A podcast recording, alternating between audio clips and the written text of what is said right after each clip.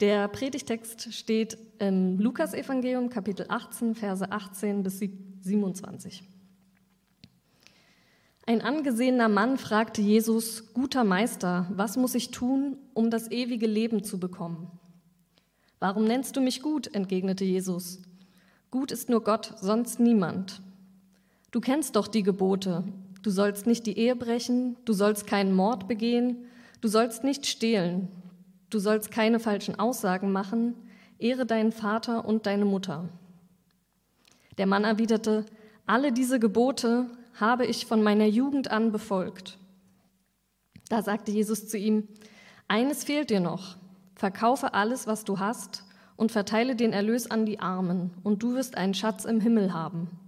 Und dann komm und folge mir nach. Der Mann wurde sehr traurig, als er das hörte, denn er hatte ein großes Vermögen.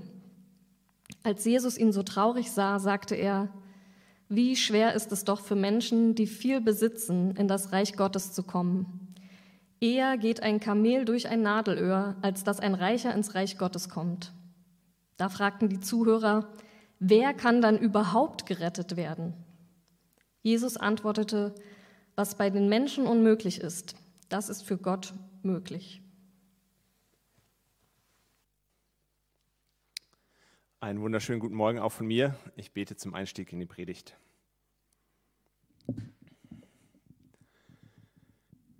Himmlischer Vater, ich möchte dir danken für diesen Morgen. Ich möchte dir danken für diese Zeit, diesen Gottesdienst, äh, den wir jetzt haben.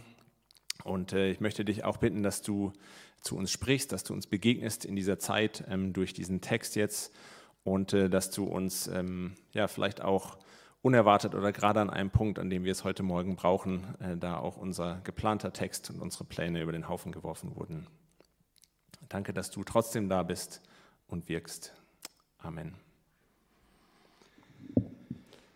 Ja, Anne hat es gerade schon äh, gesagt. Ähm, Alex ist kurzfristig krank geworden und deswegen können wir heute nicht mit unserer Predigtserie weitermachen, in der wir eigentlich sind. Äh, wir beschäftigen uns eigentlich gerade mit äh, fünf Säulen für 2022 oder so fünf Grundhaltungen, fünf Überzeugungen, von denen wir glauben, dass sie gerade für so eine Zeit wie jetzt, wo irgendwie alles unsicher ist, wo niemand so wirklich weiß, wie es weitergeht, äh, was als nächstes kommt, dass sie gerade äh, dafür uns gut tun und dass sie uns in dieser Zeit Halt geben können und ähm, die uns auch so ein Stück weit in dem, äh, was wir vielleicht intuitiv denken oder was uns von unserer Kultur irgendwie mitgegeben wird, äh, herausfordern oder da so einen Gegenpol äh, nochmal setzen. Und äh, wir haben uns schon unterhalten äh, bisher über Gottvertrauen gegenüber Verunsicherung. Ähm, und am letzten Sonntag hat äh, Alex angefangen mit dem ersten Teil einer zweiteiligen Predigt, wo es um Lebensfreude im Gegensatz zu so einer verzweifelten Glückssuche geht. Und äh, der letzte Sonntag äh, ging im Wesentlichen darum, oder hat Alex sehr treffend, wie ich finde, so unsere Kultur uns so ein bisschen analysiert, auseinandergenommen, wie wir eigentlich immer wieder versuchen, das Glück zu greifen ähm, und äh, dabei aber ins Leere greifen, uns das zwischen den Fingern zerrinnt und dann auf dem Cliffhanger geendet, dass es heute an diesem Sonntag um Lebensfreude geht und wie wir ähm, hier denn ein bisschen näher kommen können, was denn so ein Schlüssel zu Lebensfreude sein kann. Und ich muss euch heute vertrösten, ähm, wir machen noch nicht mit der Lebensfreude weiter, aber sie kommt, versprochen. Und äh, ich dachte, ich nutze diese äh, Bonuspredigt, diese Möglichkeit, ähm, über einen Text außer der Reihe zu sprechen, um über ein Thema zu sprechen, ähm, worüber Jesus sehr viel gesprochen hat und wir hier im Projekt Kirche, in den Predigten zumindest, vergleichsweise wenig sprechen, nämlich über das Thema Geld. Ähm, beziehungsweise es lässt sich sogar halbwegs in unsere Reihe, in unsere Predigtserie so ein bisschen einsortieren. Es geht auch um eine Grundhaltung. Es geht ähm, um Großzügigkeit im Gegensatz zu einer Gier oder so einem, einem Getriebensein von dem Gefühl, ich habe ich hab nicht genug, ich brauche irgendwie mehr. Und äh, diese ganze Dynamik, dieses Thema von Gier und Großzügigkeit wird ähm, von Gier hauptsächlich, äh, wird in einem äh, Gedicht sehr, sehr schön aufgemacht, das ich euch jetzt einfach mal vorlesen möchte, weil es das Thema und die Dynamik einfach viel eindrücklicher aufreißt, wie ich das sonst in meinem Intro machen könnte. Und ich trage euch das kurz vor, ein Klassiker von Wilfried Schmickler, Die Gier. Was ist das für ein Tier, die Gier? Es frisst an mir, es frisst an dir, will mehr und mehr und frisst uns leer. Wo kommt das her, das Tier, und wer erschuf sie nur, die Kreatur? Wo ist das finstere Höllenloch, aus dem die Teufelsbestie kroch, in, die sich allein dadurch vermehrt, indem sie dich und mich verzehrt? Und wann fängt dieses Elend an, dass man genug nicht kriegen kann? Und plötzlich einfach so vergisst, dass man doch längst gesättigt ist und weiter frisst und frisst und frisst. Und trifft dann so ein Nimmersatt auf jemanden, der etwas hat, was er nicht hat und gar nicht braucht, dann will er es auch. Wie, das soll schon gewesen sein? Nein, einer geht bestimmt noch rein. Und überhaupt, da ist noch wer, der frisst tatsächlich noch viel mehr. Und plötzlich sind sie dann zu zweit, die Gier und ihre Brut, der Neid. Das bringt mich noch einmal ans Grab, dass der was hat, was ich nicht habe, dass der wo ist, wo ich nicht bin. Das will ich auch, da muss ich hin. Warum denn der? Warum nicht ich? Was der für sich, will ich für mich. Der lebt in Saus und lebt in Braus mit Frau und Hund und Geld und Haus und hängt den coolen Großkotz raus. Wahrscheinlich alles auf Kredit und unser einer kommt nicht mit. Der protzt und prahlt und strotzt und strahlt, wie der schon geht, wie der schon steht, wie der sich um sich selber dreht, wie der aus seinem Auto steigt und aller Welt den Hintern zeigt. Blasierte Sau. Und seine Frau ist ganz genau so arrogant und degutant. Und diese Blagen, die es wagen, die Nasen so unendlich hoch zu tragen. Dann hört er aber auf der Spaß. So kommt zu Neid und Gier der Hass.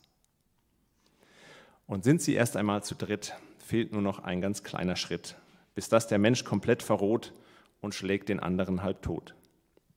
Und wenn ihr fragt, wer hat ihn bloß so weit gebracht, das hat allein die Gier gemacht. Soweit dieses Gedicht von äh, Wilfried Schmickler. Und äh, ich will in äh, meiner Predigt heute ähm, erstmal auf diesen Text eingehen, den wir gerade von Anne gehört haben, diesen Predigtext, das ist so ein Dialog, ein Gespräch von Jesus äh, mit einem Menschen, wo, finde ich, im ersten Moment nicht so ganz klar ist, was Jesus eigentlich will hier mit seinen Aussagen, wo will er hin. Das heißt, wir schauen erstmal diesen Text an, versuchen dann die Brücke zu uns zu schlagen, was können wir ähm, da für uns rausziehen. Und dann in einem letzten Schritt will ich noch so ein bisschen anschauen, was wir denn vielleicht machen können, was so ein Schritt sein kann ähm, oder Schritte sein können, die wir machen können, um aus, aus dieser Dynamik der Gier rauszukommen, vielleicht hin zu ein bisschen mehr Großzügigkeit.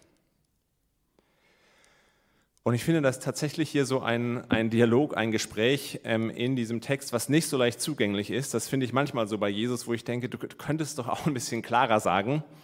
Ähm, und ich finde, eine erste Frage, die wir uns stellen können, um uns diesem Text zu nähern, ist die Frage, warum dieser Mann überhaupt zu Jesus kommt mit, mit dieser Frage, was muss ich tun, damit ich das ewige Leben bekomme? Ja, was, was treibt diesen Mann an? Ich glaube, so diese Frage nach dem ewigen Leben, da fragt der Mann schon so auch so ein bisschen nach seinem Ticket in den Himmel, so will das wissen. Aber ich glaube, es geht ihm auch um das Hier und Jetzt. Ja, er, will, er will das auch im Hier und Jetzt erleben und äh, von Gott gesegnet sein, Teil von dem sein, was Gott macht, irgendwie in das Wirken von Gottes, äh, Wirken von Gott eingebunden sein auf dieser Welt. Und die brennende Frage, glaube ich, die so unter, unter dem allen liegt, ist, ähm, bin ich genug?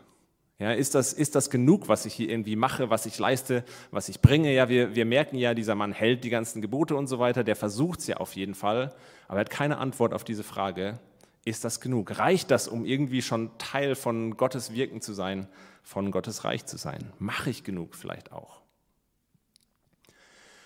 Und die Reaktion von Jesus ähm, auf diese Frage, auf dieses Anliegen, finde ich, ist dann äh, irgendwie überraschend und auch irgendwie überraschend schroff, äh, wie Jesus äh, darauf reagiert. Ja, also man, man spürt diesem Mann, finde ich, ja ab, dass er will, dass er irgendwie ein Anliegen hat, dass er irgendwie auch so ge, gequält ist, innerlich am Kämpfen ist. Und äh, ich, ich würde mir da wünschen oder würde denken, komm schon Jesus, sag, erzähl ihm doch irgendwas über Gnade, ja, nimm ihn, nimm ihn in den Arm, sag ihm, dass er ja sein Bestes gibt und mehr kann ja niemand von ihm verlangen. Was Jesus stattdessen macht, ist, dass er ihn erstmal eigentlich fast so anfährt und äh, sagt, ey Alter, ja, was nennst du mich gut? Was, was willst du überhaupt von mir? Ähm, zweites äh, Ding, was Jesus macht, ist, du weißt doch schon Bescheid. Du, du kennst doch schon die Antwort, die Standardantwort, die dir wahrscheinlich alle anderen Menschen schon gegeben haben. Halte einfach die Gebote. Halte die Gebote. Es ist auch irgendwie deshalb überraschend, weil Jesus diese Standardantwort sonst manchmal schon auch ein bisschen hinterfragt äh, hat äh, oder angegangen ist. Das Dritte an der Reaktion von Jesus, was ich überraschend finde, ist, dass er hier diesen Menschen auffordert, seinen ganzen Besitz aufzugeben, alles wegzugeben das ist auch nicht was, was Jesus unbedingt in jedem Gespräch macht. Wenn wir irgendwie umblättern, wenn wir eine Seite weiter schauen, äh, lesen wir die Geschichte von Zachäus im Lukas-Evangelium. Auch ein sehr, sehr reicher Mann, dem Jesus begegnet und erstmal überhaupt keine Aufforderung an ihn stellt, irgendwas wegzugeben. Und als Zachäus dann die Hälfte seines Besitzes weggibt, sagt Jesus: Heute ist diesem Hause Rettung widerfahren. Das heißt, das ist irgendwie seltsam, dass er hier von diesem Mann fordert, seinen ganzen Besitz aufzugeben und loszulassen. Und äh, die, die Kirsche, die Jesus dann noch oben drauf setzt, ist diese Metapher, dieses Bild vom Kamel und dem Nadelöhr. Da kann man viel drüber spekulieren, was denn jetzt mit diesem Nadelöhr gemeint ist und so. Aber wo man auch landet, der Punkt hinter diesem Bild ist, dass es unmöglich oder nahezu unmöglich ist, dass ein Mensch, der irgendwie reich ist, der unglaublich viel Geld hat, äh, Teil vom Reich Gottes wird. Das ist unglaublich schwierig. Was bezweckt Jesus mit diesen Aussagen, mit diesen konfrontativen Aussagen auch? Und ich glaube, dass dahinter zutiefst ein pastorales Anliegen steht, dass Jesus diesem Menschen von Herzen helfen will und dass er aber spürt, dass er merkt, dass es wichtig ist dafür, diesem Mann auch mal so richtig an den Karren zu fahren. Dass es wichtig ist, dass es ganz unumgänglich ist, wenn diesem Menschen geholfen werden soll dass eine Sache bei ihm konfrontiert wird und dass er, dass er da wirklich rankommt. Und das ist, wie sehr sein Reichtum ihn im Griff hat, wie sehr er getrieben ist von seinem Geld. Und ich glaube, Jesus will ihm genau das spiegeln, genau diese Dynamik, in der dieser Mann drinsteckt und die ihm aber nicht bewusst ist. Und ich glaube, was dieser Mann sonst so gespiegelt bekommen hat von seiner Kultur, was wir darüber wissen, ist, dass er eigentlich so ein, so ein Posterboy war. Ja? Also wenn irgendjemand das ewige Leben hatte, wenn es irgendjemand verstanden hatte, wenn irgendjemand raus hatte, dann eigentlich er. Das muss er permanent gespiegelt bekommen haben. Ja, also Reichtum war eigentlich ein Marker dafür, dass jemand von Gott gesegnet wurde, dass jemand ein gottgefälliges Leben geführt hat. Ja, also schauen ihn wahrscheinlich alle Leute an und spiegeln ihm das auch, beneiden ihn vielleicht sogar. Gott segnet dich doch, ist doch wunderbar. Und du hältst auch noch die Gebote von deiner Jugend an durchgängig, keine Affären, kein Doppelleben, kein, äh, keine zwielichtigen äh, Dinge, die er irgendwie nebenher noch getrieben hat und die jetzt, äh, die jetzt vielleicht ans Licht kommen oder so. großartiges Vorbild, ein angesehener Mann, so wird er ja auch hier im Text beschrieben. Und eigentlich nach allen Maßstäben seiner Kultur hat er das ewige Leben, hat er das gute Leben in der Tasche. Und trotzdem wird er aber diese Frage nicht los. Ist das, ist das alles, was ich habe? Ist das genug? Reicht das aus? Und ich glaube, Jesus arbeitet sich so Schicht um Schicht durch diese Schichten durch, die vielleicht durch seine Kultur, vielleicht auch einfach durch das Image, das dieser Mann sich aufgebaut hat, da vorhanden sind, bis er zum, zum Kern der Frage, zu diesem Kern der Frage vorstößt. Ja, also du, du nennst mich doch nur deshalb gut, nennst mich nur deshalb gut, weil du von einem guten Menschen die Bestätigung brauchst, dass du auch gut bist. Du bist doch zutiefst unsicher. Oder du, du, kennst doch die Gebote. Ja, du willst dich doch nur vergewissern, dass hier so ein radikaler äh, Rabbi wie ich, der irgendwie manche Sachen auch mal hinterfragt, dir auch nochmal die gleiche Antwort geben wird wie all die religiösen Lehrer mehr. Äh, all, all die religiösen Lehrer auch. Oder nicht? Oder nicht? Oder willst du vielleicht doch irgendwie nochmal eine andere Antwort? Ja? Wo, wo sitzt der Knoten bei dir? Wo hängt es bei dir? Gib all deinen Reichtum weg.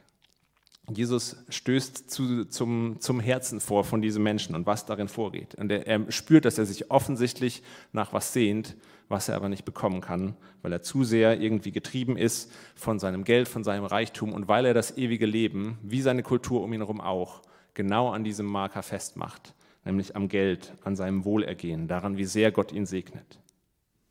Jesus sagt, gib es weg, lass das, lass das los, das ist, was dir im Weg steht. Das ewige Leben, das lässt sich nicht an, an Geld festmachen. Du wirst nie dahin kommen, dass du das weißt oder so eine Sicherheit hast von, von es ist genug. So die, das, das ewige Leben ist ein Geschenk Gottes. Zu wissen, dass du genug bist, ist was das Geld dir nicht geben kann. Das kannst du nur von Gott zugesprochen bekommen. Und da steht dir dein Geld im Weg.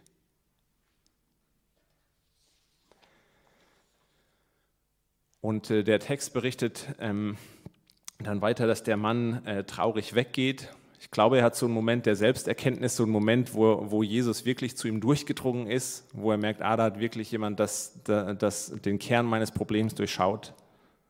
Und wir wissen nicht, ob, wie der Mann dann handelt am Ende, ob er es dann tatsächlich schafft, seinen Besitz, sein Geld loszulassen, sich auf Gott einzulassen. Aber ich glaube, er merkt hier in diesem Moment auf jeden Fall, wie viel er eigentlich mit seinem Reichtum verbindet, wie sehr er sein Geld auch überfrachtet, was ihm daran alles hängt und wie, wie sehr ihn das verkrampfen lässt und ihn sich nicht öffnen lässt, um das von Gott zu hören und von Gott anzunehmen. Du bist genug.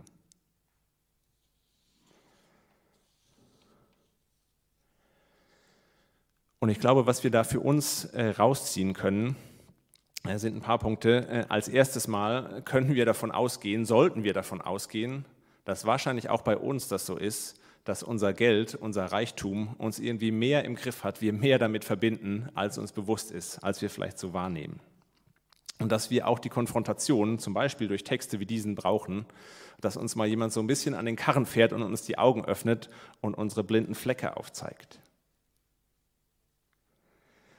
Und bei uns ist das heute ein bisschen anders. Äh, Geld ist nicht mehr unbedingt der Marker für ewiges Leben sowieso nicht, vielleicht auch nicht mehr unbedingt für ein gutes Leben. So, das haben wir irgendwie schon gemerkt, dass man sich mit Geld nicht alles kaufen kann. Aber das Schöne und äh, irgendwie dann auch Hinterhältige des Geldes für uns ist, dass es ja trotzdem so unfassbar vielseitig einsetzbar ist. Und irgendwas fehlt einem ja eigentlich immer. Wenn wir irgendwie einen gefühlten Mangel an Sicherheit haben, dann können wir Geld sparen und vielleicht gibt uns das ein Gefühl der Sicherheit oder irgendwelche Versicherungen für alle möglichen Dinge abschließen. Wenn wir einen gefühlten Mangel an Spaß oder Abenteuer im Leben haben, dann können wir irgendwelche Erlebnisse äh, haben, irgendwelche Produkte uns kaufen, irgendwie äh, was losmachen, uns was, uns was kaufen, uns unterhalten lassen für Geld wenn wir irgendwie einen Mangel, einen gefühlten Mangel an Ruhe und Erholung haben, können wir uns einen schönen Urlaub leisten. Wellness, all inclusive, alles, äh, um alles wird sich gekümmert. Wenn wir einen Mangel an Platz haben, gefühlt, wenn alles irgendwie zu eng ist, können wir uns mit Geld einfach mehr Wohnraum oder einen größeren Arbeitsplatz oder was auch immer leisten. Wenn wir einen gefühlten Mangel irgendwie an Bildung oder so haben, können wir uns mit Geld ein Studium finanzieren, einen Coach finanzieren, irgendwie eine Fortbildung leisten und so weiter. Die Liste ließe sich endgültig, äh, endlos fortsetzen. Und das passiert, glaube ich, auch bei uns so schnell, dass dann Geld irgendwie plötzlich einfach nicht einfach mehr nur Geld ist, sondern plötzlich ist das verbunden mit, mit unserer Sicherheit, mit unserem Gefühl von Unabhängigkeit. So, und wenn uns jemand dann irgendwie nach Geld fragt, vielleicht nach einem Euro, vielleicht auch nach einer größeren Spende oder so, dann ist das plötzlich nicht einfach nur eine Frage nach Geld, sondern dann ist das ein Angriff auf unser Gefühl der Sicherheit, ein Angriff auf unsere Unabhängigkeit. Und es, ist nicht so einfach, das loszulassen. Ich glaube, wir projizieren ganz viel unserer Sehnsüchte. Das passiert unbewusst so schnell auf das Geld und überfrachten es damit. Ja, auch wenn wir uns mit Geld einen Urlaub kaufen können, wissen wir ja, dass das nicht unbedingt bedeutet, dass wir uns in diesem Urlaub tatsächlich auch erholen können, dass wir tatsächlich auch abschalten können. Auch wenn wir uns mit unserem Geld vielleicht unsere eigenen vier Wände finanzieren können, heißt das ja noch nicht, dass wir letztlich unser Leben so unabhängig gestalten können, wie wir das gerne würden. Vielleicht unabhängig von unserer Familie oder sonst von Leuten überhaupt. Geld kann einfach ganz vieles von dem, was wir damit verbinden, was wir darauf projizieren, überhaupt gar nicht erfüllen, ist damit völlig überfrachtet. Und vor allem kommen wir, glaube ich, ähm, damit ganz schnell und ganz leicht in so eine Dynamik rein, wo uns das Geld dann aber eben doch im Griff hat. Weil auch wir diese Frage dann nicht beantworten können, wann ist es denn genug, wie viel ist genug? Und wir spüren eben, es ist nicht genug, weil wir immer und immer wieder unbefriedigt aus solchen Erfahrungen zurückkommen. Ja, wir, wir werden nie die hundertprozentige Sicherheit erreichen können. Und man hat vielleicht manchmal das Gefühl, ach, mit so einem Tausender mehr im Monat würde ich eigentlich schon viel erreichen, damit würde ich schon weit kommen, dann würde ich mich sicher fühlen. Aber es nutzt sich ab. Es nutzt sich so schnell und immer wieder ab. Und, und das wissen wir irgendwie, aber mehr ist ja dann trotzdem besser, auch wenn es vielleicht keine hundertprozentige Sicherheit ist. Und ich glaube, das ist genau die, Dynamik, die Jesus äh, anspricht hier mit diesem Kamel und dem Nadelöhr. Deswegen ist das so schwierig, weil wir so leicht irgendwie da reinkommen. Und vielleicht ist es bei euch gar nicht die, die Dynamik, dass ihr ständig diese Frage im Kopf habt, wie viel ist denn genug und ich brauche eigentlich noch mehr und ein bisschen mehr und noch mehr oder so, sondern vielleicht ist es auch einfach eine Frage, die die in meiner Meinung einfach nur eine andere Variante dieser Frage ist, wie viel ist denn genug? Nämlich, wann gebe ich denn genug? Ja, wann bin ich denn großzügig genug? Also vielleicht seid ihr, seid ihr als ich gesagt habe, ah, heute spreche ich über Geld, äh, innerlich so ein bisschen zusammengezuckt. Ähm, äußerlich habe ich das jetzt bei niemandem beobachten können, aber es ist, wir sind hier in der Kirche, ein Pastor spricht über Geld, oh weh, gebe ich genug? Bin ich großzügig genug? Ja, auch wenn ihr vielleicht schon längst irgendwelche wohltätigen Projekte unterstützt, Geld spendet oder so, wenn dann irgendwie eine Ansprache zum Thema Geld kommt, ähm, in so einem Kontext wie hier, dann ist, äh, gibt man ja eigentlich nie genug und äh, geht immer noch mal mit einem schlechten Gewissen am Ende raus. Ja, jeder Kaffee, den wir genießen, ist ein hungerndes Kind, dem wir Essen hätten finanzieren können. Und ich glaube, so diese Frage, wann gebe ich genug, wann, wann bin ich großzügig genug, ist vielleicht nochmal ein bisschen anders als äh, wie viel ist genug und, und dieses Gefühl von ich brauche mehr. Aber es ist ja doch auch so ein Klammern, so ein wie viel darf ich behalten? Wie viel darf ich behalten für mich? Ähm, ab wann ist das okay und ab wann bin ich dann doch irgendwie gierig oder geizig?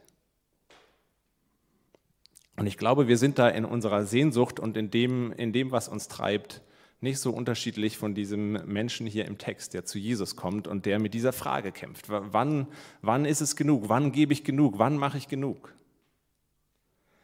Und ich glaube, das Problem mit diesem, mit diesem Fragen, mit dieser Dynamik ist, dass es uns noch mehr an das bisschen Sicherheit, was wir vielleicht dann mit Geld verbinden, eben doch klammern lässt. Dass es unsere Hände eher schließt, eher verkrampft, als dass es sie öffnet. Und das Gedicht, was ich vorgelesen habe, hat das sehr schön beschrieben, was das im Zwischenmenschlichen macht, ähm, wie, wir, wie wir Geld zurückhalten, wie wir untereinander ähm, geizig, gierig, neidisch aufeinander werden. Aber ich glaube, das löst nicht nur eine zwischenmenschliche Dynamik oder Problematik aus, sondern äh, je mehr wir uns ans Geld klammern, je mehr wir in dieser Dynamik drinstecken, desto mehr schließen wir auch unsere Hände Gott gegenüber desto schwieriger fällt es uns, zu Gott zu schauen und auf Gott zu vertrauen, auf ihn zu hören, wenn er uns das zuspricht. Du bist genug. Uns auf Gott zu verlassen als unsere Sicherheit. Uns auf Gott zu verlassen als denjenigen, der uns ein erfülltes Leben schenken kann. Wir nehmen ihn nicht mehr wahr als die Quelle, die wir brauchen, um das zu wissen. Du bist genug. Und das macht diese Frage so wichtig oder den dritten Punkt, auf den ich jetzt noch kurz eingehen will, was wir denn machen können, um vielleicht aus dieser Dynamik rauszukommen und sie, sie zumindest so ein bisschen bewusst zu machen und bewusst dagegen zu arbeiten. Und ich glaube, das Einfachste wäre tatsächlich das zu machen, was Jesus dem Mann hier im Text vorschlägt, nämlich all unser Geld wegzugeben, unseren kompletten Besitz aufzugeben. Und äh, das wirkt irgendwie auch für mich äh, sehr weit weg, das tatsächlich durchzuziehen.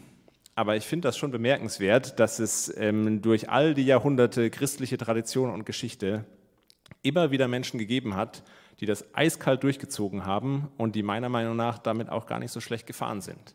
Ja, wir lesen das schon in der Apostelgeschichte. Äh, die Menschen, die neu zur Gemeinde kamen, haben all ihren Besitz verkauft und das Geld Jesus zu Füßen gelegt.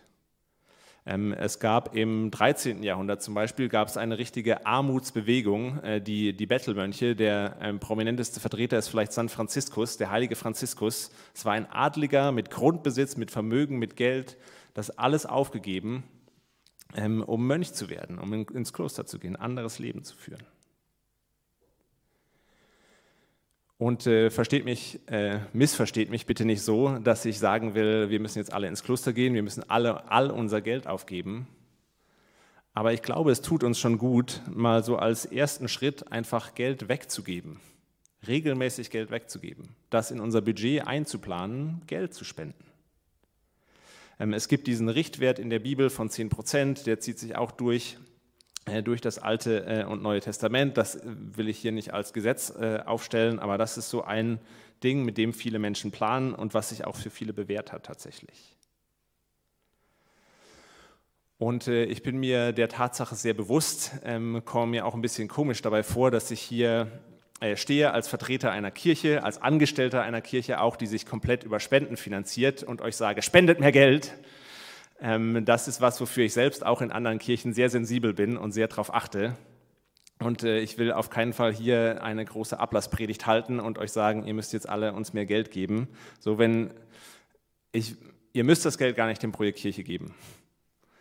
Aber spendet einfach mehr. Das ist die Dynamik, um die es mir geht. Das ist das, worum es mir geht. Es gibt so viele andere großartige, wohltätige Organisationen und ich glaube, es wird euch unglaublich gut tun. Und äh, ich glaube auch trotzdem, dass es uns als Projekt Kirche, uns als Gemeinschaft äh, gut tun äh, gut tut auch. Und ich wünsche mir das noch mehr, dass wir so eine Gemeinschaft sind, die geprägt ist von außerordentlicher Großzügigkeit, die sich dadurch auszeichnet, großzügig mit ihrem Geld zu sein. Sei das, äh, indem wir selber Geld zusammenlegen und äh, für gute Arbeit gutes Geld unseren Angestellten bezahlen können, sei das, äh, indem wir uns in die Nachbarschaft investieren, in unseren Nachbarschaftsraum zum Beispiel, sei das, indem wir andere Projekte und Kirchen unterstützen. So, das, das wünsche ich mir für uns, dass wir so einen Überfluss haben, aus dem wir auch als Gemeinschaft weitergeben können. Und bin unglaublich dankbar ähm, für uns, für euch alle, die ihr da schon so großzügig zu beitragt. Und nehme das aber auch trotzdem wahr, dass wir im Moment als junge Gemeindegründung tatsächlich noch sehr stark von der Großzügigkeit anderer Menschen leben. So, das ist mir wichtig, aber der Punkt ist nicht, dass ich heute mit dieser Predigt dafür sorgen will, dass ihr unsere Kirche finanziert, sondern es geht mir wirklich darum, ähm, dass uns das bewusst wird, dass wir diesen Griff, den wir vielleicht um unser Geld rum haben, ohne es zu merken, uns den bewusst machen, der sich uns ein bisschen löst und wir uns Gott gegenüber öffnen.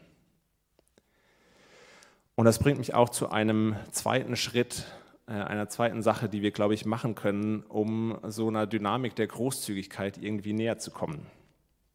Ich habe tatsächlich äh, das Glück, dass ich eine Patentante habe, die ähm, einem äh, evangelischen Orden in dem Fall beigetreten ist, schon in jungen Jahren und jetzt Zeit ihres Lebens ein Armutsgelübde ähm, abgelegt hat, unter anderem, und ohne Geld gelebt hat ihr ganzes Leben. Und ich habe sie einfach mal gefragt, was sie denn dazu bewegt hat, was sie dazu befreit hat, ein Stück weit ihr Leben so zu leben, das alles aufzugeben. Wie konnte sie das machen, ohne irgendwie jetzt für mich erkennbar darüber bitter zu werden und das Gefühl zu haben, sie verpasst irgendwas? Und ihre Antwort darauf war, dass sie einfach die Liebe Gottes so real erlebt hat, dass das für sie so greifbar ist, dass sie sagen konnte, das ist genug das ist genug für mich. Und ich brauche das andere alles gar nicht so sehr. Ich kann das loslassen. Ich kann, ich kann meinen Griff lockern. Ich brauche das nicht.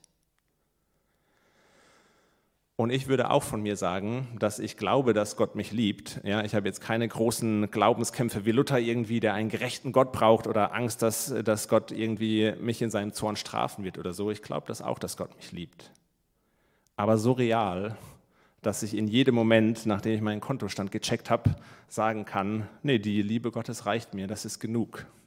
Das ist genug, mehr brauche ich nicht. So real ist das für mich nicht in jeder, in jeder Lebenssituation. Und wir brauchen, glaube ich, Platz und Raum dafür, uns das bewusst zu machen, das bei uns sacken zu lassen. Ja, Paulus bringt das mal sehr schön auf den Punkt ähm, im, ähm, in einem Satz, wo er schreibt, Gott wurde arm für uns, damit wir durch seine Armut reich werden. Gott wurde arm für uns, damit wir durch seine Armut reich werden. Damit meint er, glaube ich, genau das, dass, dass Gott in Jesus sein Leben für uns hingegeben hat, damit wir daran festmachen können, es ist genug. Ich bin genug. Ich habe genug. Und bei mir stelle ich fest, wenn ich denn dann mal Zeit für Gott finde, dann ist es meistens doch, um mich darüber zu beschweren, warum er mich denn nicht besorgt, weil ich nicht genügend Geld habe, denn das brauche ich ja wirklich. Und die Frage ist einfach wirklich, brauche ich nicht. Brauche ich vielleicht nicht so sehr. Dieser, dieser Mangel, der bei mir so im Vordergrund steht, ist vielleicht nicht so wichtig, wie er tut oder wie er mir vorkommt. Und es gibt einen anderen, der viel, viel wichtiger ist nämlich dass die Liebe Gottes, dieser Zuspruch Gottes, du bist genug, für uns, für mich nicht so real ist, wie er gemeint ist, wie er tatsächlich ist. Und ich will das abschließend noch, noch kurz illustrieren mit einem letzten Gedanken. Und zwar ist mir das aufgefallen, wenn ich mit Leuten äh, spreche, die äh, viel mit Menschen zu tun haben, die in, auf ganz offensichtliche Weise ein materielles Bedürfnis haben. Also Menschen, die viel äh, mit wohnungslosen Menschen zusammenarbeiten zum Beispiel oder ähm, ich habe auch ein, zwei Leute im Kopf, die in einem Kinderheim mit Waisenkindern arbeiten und so. und äh, man so ins Gespräch kommt, dann äh, sagen die schon auch immer, ja, die Menschen brauchen eine Wohnung, ja, die Kids brauchen was zu essen, ja, die brauchen Kleidung und so, Geld hilft bis zu einem gewissen Grad. Aber was sie am meisten brauchen, ist jemand, der zuhört. Was die Kids am meisten brauchen, ist eine feste Bezugsperson, die sich über Jahre in sie investiert. Das ist das, was am meisten hilft. Und ich glaube, genau so stehen wir oft vor Gott, wie so ein, wie so ein kleines Kind, was irgendwie um Süßigkeiten äh, bittet, weil es weiß, dass es das jetzt ganz unbedingt will, aber eigentlich nach viel mehr fragt. Eigentlich nach viel mehr fragt. Und ich glaube, wir brauchen von Gott auch so viel mehr, als dass er uns irgendwie mit, mit Geld zum Beispiel versorgt. Ich glaube, es ist wichtig, dass wir das immer wieder aussprechen, dass wir uns das bewusst machen. Und ich hoffe und wünsche mir, dass zum Beispiel der Gottesdienst hier, das Abendmahl, was wir gleich feiern werden, so ein Ort ist, wo das passiert. Ich, ich glaube und wünsche mir das für mich selbst und für uns auch, dass wir auch immer wieder persönliche Zeiten der Reflexion des Gebets haben, wo uns das klar wird und wo wir so mit, mit offenen oder sich öffnenden Händen vor Gott kommen können und dieses Bedürfnis aussprechen können, dass wir das von ihm brauchen, diesen Zuspruch. Du bist genug. Und ich glaube, dass Gott auch durch, durch, alle unsere, durch alle unsere Bitten um Süßigkeiten, um Geld durchsieht in unser Herz und weiß, was wir wirklich brauchen. Und dass er uns begegnet mit einer unendlichen Großzügigkeit. Und ich glaube, dass uns das eben genau auch in so eine Dynamik reinbringen kann, die mindestens, die mindestens genauso stark ist, mindestens genau diese Kraft hat wie die Gier und wie Wilfried Schmickler das in seinem Gedicht geschrieben hat. Ich bin leider poetisch nicht so begabt, ähm, sonst äh, hätte ich gerne, jemand, jemand müsste ein Gedicht schreiben, an dessen Ende steht, was hat diese Menschen nur so weit gebracht? Was hat sie so großzügig gemacht? Und äh, es, es war allein die Großzügigkeit Gottes, die sie erlebt haben. Großzügigkeit ist viel eckiger als Gier. Es reimt sich alles nicht so gut. Aber ich glaube, diese Dynamik ist da und dieses Gedicht sollte es geben. Vielleicht äh, findet es ja mal jemand von euch oder schreibt es jemand von euch. Ich wünsche uns auf jeden Fall immer mehr in diese Dynamik reinzukommen. Amen.